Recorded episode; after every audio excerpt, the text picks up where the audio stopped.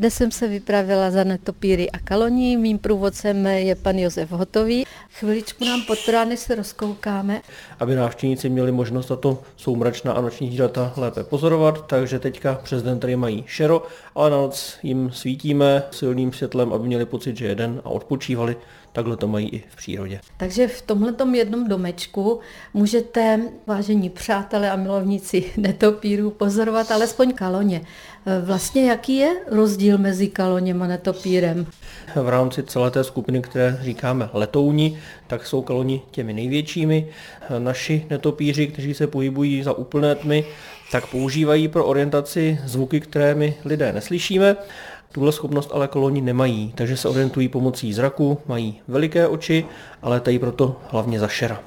Zatímco většina netopírů a všichni naši jsou zvířaty, která se živí hmyzem, tak eh, kaloni se živí plody, menší druhy kalonů pak i nektarem. Když jsme si představili kaloně, tak pojďme ještě něco povědět o netopírech, protože ty tady v safari parku taky máte, ale na jiném poměrně dost nedostupném místě. Máme na místě, které návštěvníci nemohou navštívit. Obývají koryto potoka Netřeba, které bylo v minulosti zakryto betonovými profily ten druh, který tam bydlí od jara do podzimu, se jmenuje netopír vodní.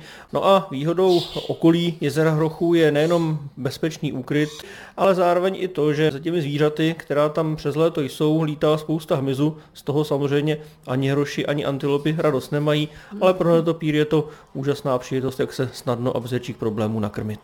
Vy se zajímáte o netopíry 20 let. Je ještě něco, čím vás mohou překvapit?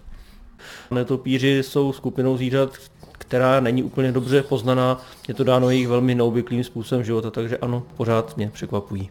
Jsou chlupatí, čili patří mezi savce, ale zároveň létají, což je kombinace naprosto nezvyklá. No a i ten jejich noční způsob života rozhodně není něco, co by lidem v minulosti připadalo normální.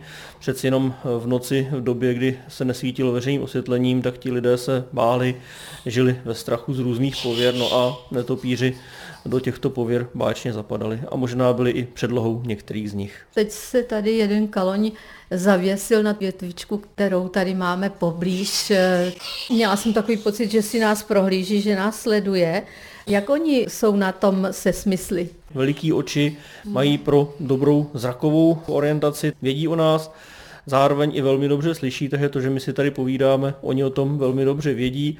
Jsou to zvířata zvědavá, všichni savci jsou zvědaví, takže tím, že tuto dobu už není ta návštěvnická aktivita tak veliká, tak vlastně jsme pro ně určitě jistým zpestřením. Tito kaloni v městečku Tiebele jsou tady k vidění i v zimě, ten domeček tady není zavřený, nebo je?